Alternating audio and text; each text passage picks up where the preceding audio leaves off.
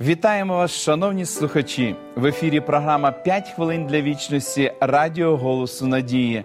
З вами її ведучий Володимир Гриневич. У 14 розділі Євангелії від Івана написано: «А коли відійду і приготую вам місце, я знову прийду і заберу вас до себе, щоб де я були і ви».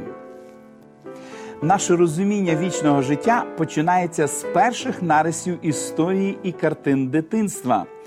Пам'ятаю, в дитинстві вічність здавалася мені привабливою з трьох причин.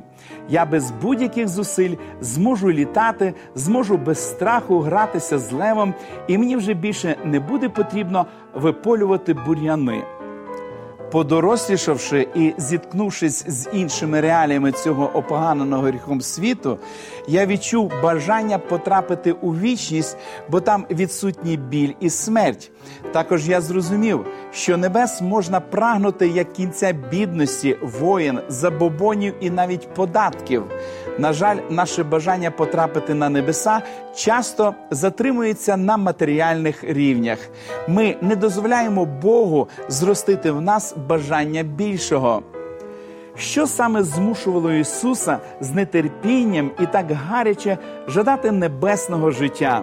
У своїй відомій прощальній розмові з учнями Ісус розповів, що повертається на небо, щоб приготуватись до зустрічі зі своїми друзями, а потім пообіцяв, що сам повернеться за нами, щоб взяти нас до себе, щоб ми були там, де і Він. У розумінні Ісуса найприємніші і найщасливіші моменти вічного життя є не в прекрасній архітектурі, економіці або навіть екології. Для Ісуса вічність – це місце, де можна перебувати з нами, Його друзями. Ісусу відомо, що найбільша потреба наших сердець – не ручний лев, не швидкісне переміщення і навіть не вільні від бур'янів сади.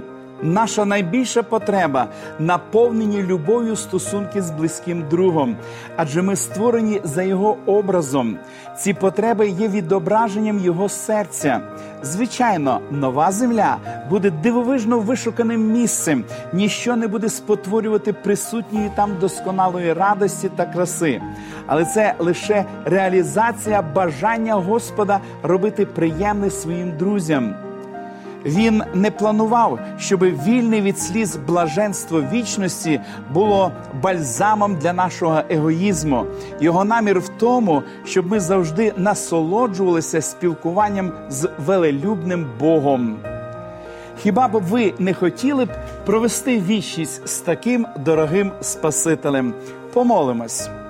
Дорогий Небесний Отець, ми безмежно вдячні Тобі за Твого Сина, а нашого дорогого Спасителя Ісуса Христа, який провів час тут, на землі, відкрив план спасіння, здійснив відкуплення людського грішного роду і піднявся в небо для того, щоб приготувати місце для своїх відкуплених дітей.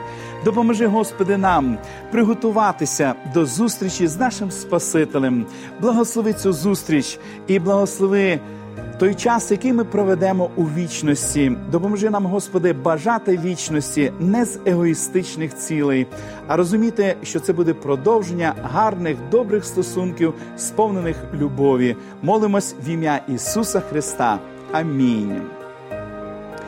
Пам'ятайте, Бог готує для вас місце, щоб ви були з Ним всю вічність.